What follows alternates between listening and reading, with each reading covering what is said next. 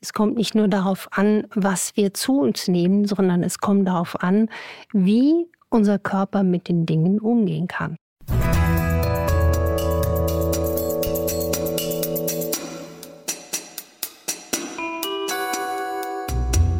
Dr. Anne Fleck, Gesundheit und Ernährung mit Brigitte.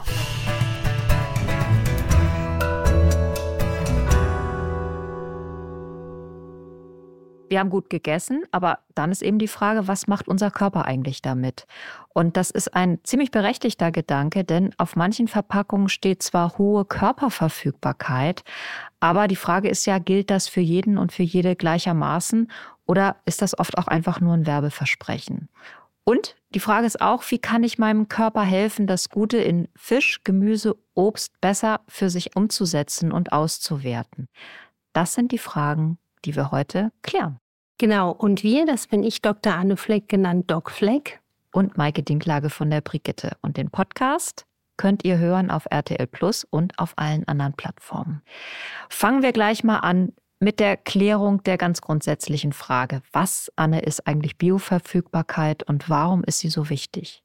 Also der Begriff leitet sich schon ab aus dem Begriff Bio, Verfügbarkeit, Bios, das Leben. Also was ist im lebendigen Körper zum Beispiel, beim Mensch oder bei Tier, verfügbar? Wie wird es verwertet? Das gilt zum Beispiel für Medikamente, das gilt für Nahrungsergänzung, theoretisch aber auch für jedes Lebensmittel, was wir zu uns nehmen. Der eigentliche Begriff kommt aus der Pharmakologie und er bezeichnet also, wenn man es jetzt mal streng definiert, den prozentualen Anteil einer Arzneimittel oder einer Dosis eines Substrat und der wirklich unverändert auch im Körper, im systemischen Kreislauf wirklich zur Verfügung steht. Und das hängt natürlich auch davon ab, wenn wir jetzt beim Beispiel Arzneimittel bleiben, wie du etwas gibst. Zum Beispiel, wenn du etwas intravenös einem Patienten in der Praxis verabreichst, was wir ja auch in der Praxis machen, dann kommt das unmittelbar an. Also da ist die Bioverfügbarkeit definitionsgemäß 100 Prozent. Da muss nichts durch den Darm laufen, die Magensäure knabbert nichts weg sozusagen. Das heißt, das ist die absolute Bioverfügbarkeit in dieser intravenösen Gabe. Und das ist in dem Fall, wenn man etwas oral, also über den Mund einnimmt, hat man also verschiedene Konzentrationen. Man misst die Bioverfügbarkeit eigentlich, indem man dann auch bei bestimmten Präparaten oder Medikamenten Messungen gemacht hat wie sich dann quasi die Konzentration im Blutplasma nachweisen lässt. Ich will es jetzt auch nicht zu kompliziert machen, aber deswegen ist so wichtig, wenn wir jetzt auch gerade hier im Podcast schon wiederholt auf das Thema eingegangen sind, woran unterscheiden wir als Qualitätskriterium ein gutes Nahrungsergänzungsmittel?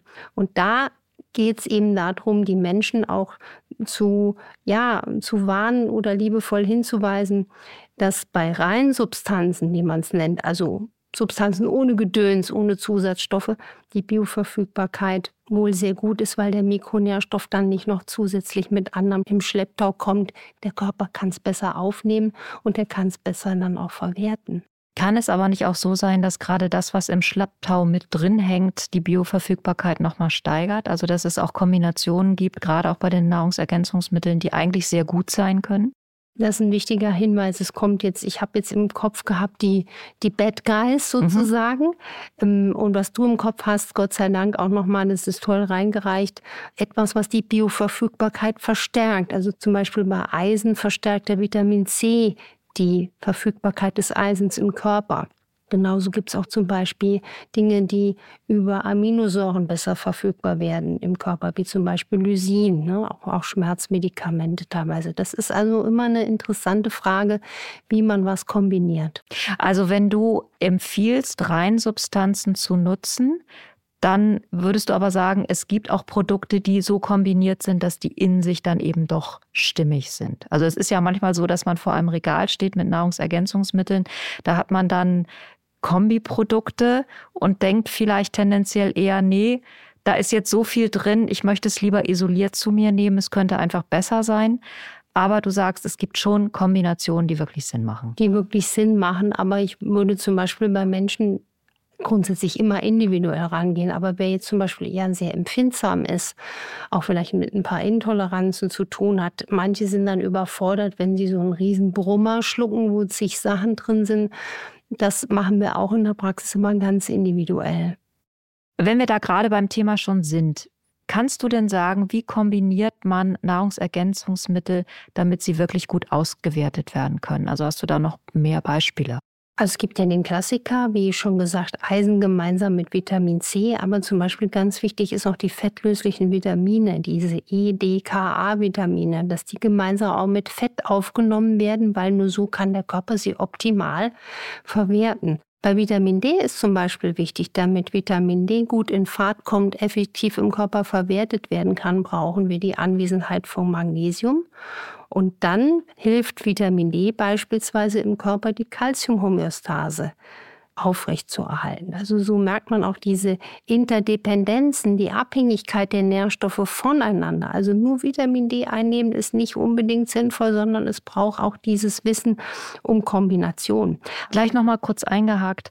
Du sagst, das muss aber nicht im selben Moment sein, sondern Nein. wenn ich im Verlauf eines Tages morgens mein Vitamin D nehme, abends mein Magnesium vom Schlafengehen, ist das eine gute Kombi. Das ist eine Kombi. Bei Vitamin C und Eisen empfiehlt man aber es möglichst zeitnah einzunehmen. Und was auch interessant ist, wenn man jetzt allein noch mal ans Essen denkt. Wir können zum Beispiel, wenn wir jetzt Eisen aus, aus Lebensmitteln zu uns nehmen, also auch aus vielleicht pflanzlichem Eisen, wirklich verbessern, indem man gleichzeitig Vitamin C zu sich nimmt. Zum Beispiel ist es deswegen ein schöner Tipp, das Essen, ob es jetzt Hülsenfrüchte sind oder andere Speisen mit einem Spritzer Zitronensaft zu verfeinern. Das ist so ein toller Tipp.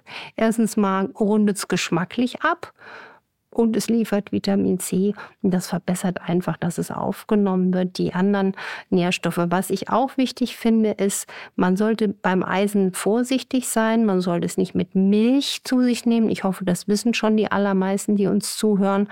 Und man sollte zum Beispiel auch Zink eher so ein bisschen, das empfehle ich immer in der Praxis, einzeln nehmen. Also nicht Zink mit tausend Sachen zusammen, sondern Zink immer mit so ein bisschen Abstand. So als letzten am Abend nehme ich das gerne ein.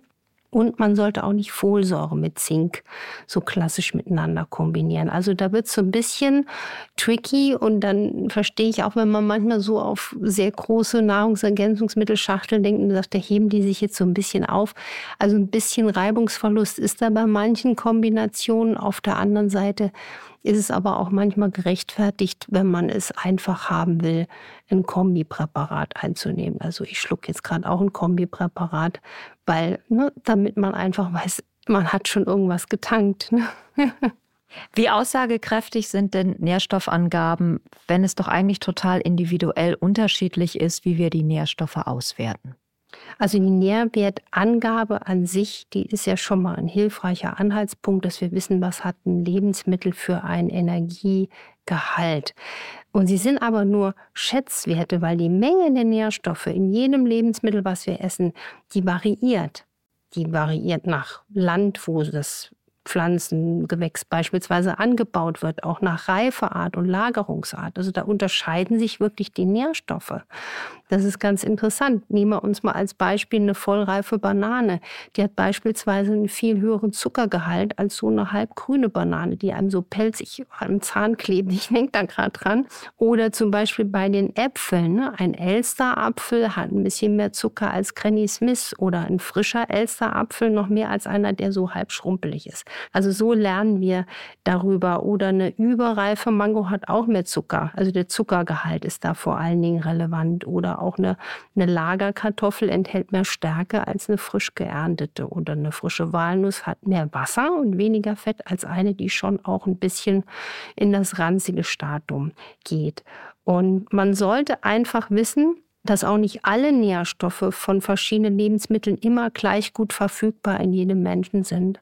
Das ist natürlich auch nicht nur abhängig jetzt von der Verfügbarkeit des Lebensmittels, also wenn wir jetzt an die Ballaststoffe denken, das heißt, je mehr Nährstoffe wir haben, zum Beispiel unverdauliche Kohlenhydrate, Ballaststoffe wie Zellulose oder Pektine, die machen natürlich auch etwas, dass es schwerer ist, dass das in unserem Verdauungstrakt wieder herausgelöst wird. Das heißt für uns in der Praxis, je höher der Ballaststoffgehalt ist, je nach Lebensmittel, desto weniger Energie gewinnen wir effektiv daraus. Deswegen ist es sehr schlau, Ballaststoffe zu essen, weil wir die meistens auch ja quasi unverändert ausscheiden. Wir sind besser satt, der Darm wird geputzt und die helfen dann eben auch beim Sättigungsgefühl beim Abnehmen.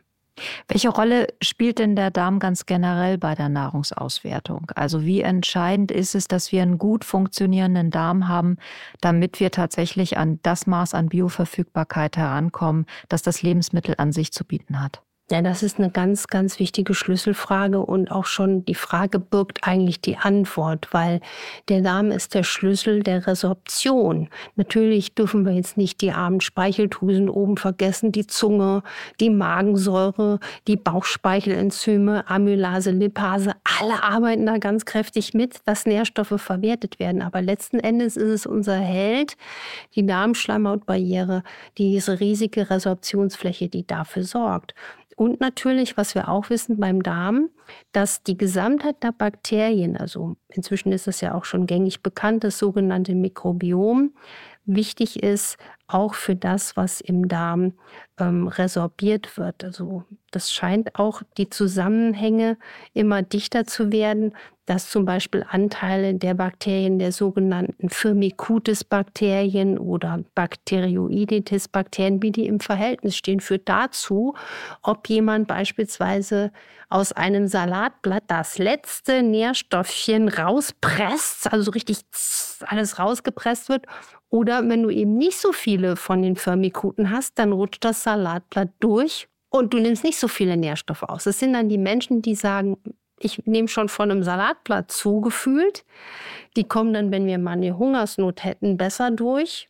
Und die anderen, ähm, die können nicht so gut etwas aus dem Salatblatt aufsagen. Das ist ganz interessant. Das heißt, die Darmschlammhautbarriere ist wichtig, aber auch genauso die ganze tolle ja, tolle Fraktion dieser Darmbakterienvielfalt und die entscheidet, wie gut oder wie schlecht Nährstoffe mit aufgenommen werden können. Und während du diese Antwort gibst, denke ich, ich hätte schon wieder Lust, eine Folge über den Darm zu machen. Sollten wir mal wieder machen, weil es einfach wirklich so viel dazu zu erzählen gibt und auch immer wieder neue wissenschaftliche Erkenntnisse, die dann einfließen können. Genau. Bleibt ein spannendes Thema. Bleibt ein spannendes Thema. Ich sehe mich schon mit 107 Jahren so schneeweiße Haare. Bei mir kommen ja dann gleich die weißen Haare. Ich glaube, die werden nicht grau und dann What's new about the What's gut? new about yes. Never ending story. Total. Ja, das ist toll. Und aber was ganz wichtig ist, ne, wem das jetzt hier, oh, das klingt mir so bioverfügbar, chemisch, pharmakologisch, ich schalte gleich aus. Nee, das ist ganz wichtig, was wir heute hier vermitteln, weil wenn wir uns nämlich sehr einseitig monoton ernähren, vitalstoffarm, ballaststoffarm oder wenn es auch an guten, gesunden Omega-3-Fetten fehlt, dann verarmen wir die Vielfalt der Darmbakterien, die so wichtig ist, damit wir eben Nährstoffe aufnehmen. Und bei Nährstoffe aufnehmen geht es ja nicht darum, ob man jetzt einen Nährstoff auch aus einem Nahrungsergänzungsmittel aufnimmt. Es geht ja darum, überhaupt Nährstoffe aus allem, was wir essen, aufzunehmen. Und deswegen ist auch so wichtig, nichts Nichts geht darüber, sich vielfältig, ausgewogen und individuell passend zu ernähren. Ne? Ein schöner, nahezu schon letzter Satz. Eine kurze Info noch. Anne könnt ihr sehen und zwar gelegentlich donnerstags ab 14 Uhr bei den RTL-Docs. Da ist sie dabei. Kontakt zu uns für Fragen, für Meinungen, für Anregungen findet ihr nach wie vor über infoline.brigitte.de. Und das können wir hier nochmal erwähnen. Anne, von dir gibt es einen ganz spannenden 17-tägigen Online-Kurs ähm, mit Videos und vielen Tipps und vielen Übungen. Und da geht es darum, wie erreicht man sein Wohlfühlgewicht. Alle Infos dazu kriegt ihr auf brigitte.de slash docfleck. Genau, Fett weg, die länger leben Formel. Es geht also nicht nur um Abnehmen, sondern auch Gewicht halten. Und das ist kein 17-Tage-Kurs, sondern soll eigentlich die Zündschnur werden für ein gesundes, langes Leben. Also 17 Tage, die einfach euch heranführen an ähm, eine neue Denkweise, ein neues Körpergefühl und ganz viele neue Gewohnheiten. Ins Handeln kommen. Also die Resonanzen auf den Kurs, das hätte ich nie gedacht. Also was da mir auch äh, ne, die, die, das wird. digitale Team schickt, das ist unfassbar. Das hätte ich, habe ich wirklich unterschätzt, wie schön das ist, weil es macht einen Unterschied, ob du was liest oder hörst. Das Visuelle macht auch was und das hat mich total gefreut, dass da ich habe sogar Patienten in der Praxis, die den Kurs gebucht hatten. Ich habe gesagt, wieso das denn? Ihr, ihr seht mich doch, ihr kennt mich doch. Frag Wir doch. sitzen hier, kannst mich den ganzen Tag löchern. Nee, das haben wir gemacht und mit der Familie und das ist so schön und das hat uns doch mal was gebracht. Das hätte ich nie gedacht. Ich habe gedacht, die sind verrückt geworden. also wenn ihr jetzt noch keine Lust darauf gekriegt habt, weiß ich es auch nicht. Brigitte.de slash docfleck. Schaut euch das mal an, ob es was für euch sein könnte. Nächste Woche rauschen wir mit diesem Podcast und mit voller Power in Richtung Winter. Also wir sind ja ohnehin auf der Schussfahrt in den Winter. Ich finde es jetzt schon ziemlich kalt. ich in Wahrheit natürlich auch. Wir freuen uns drauf und wir freuen uns auf euch. Bis dann und macht was draus.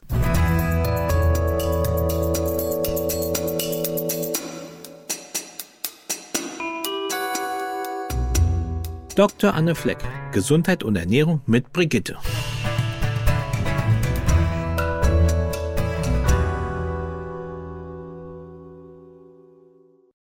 Dieser Podcast ist eine Produktion der Audio Alliance.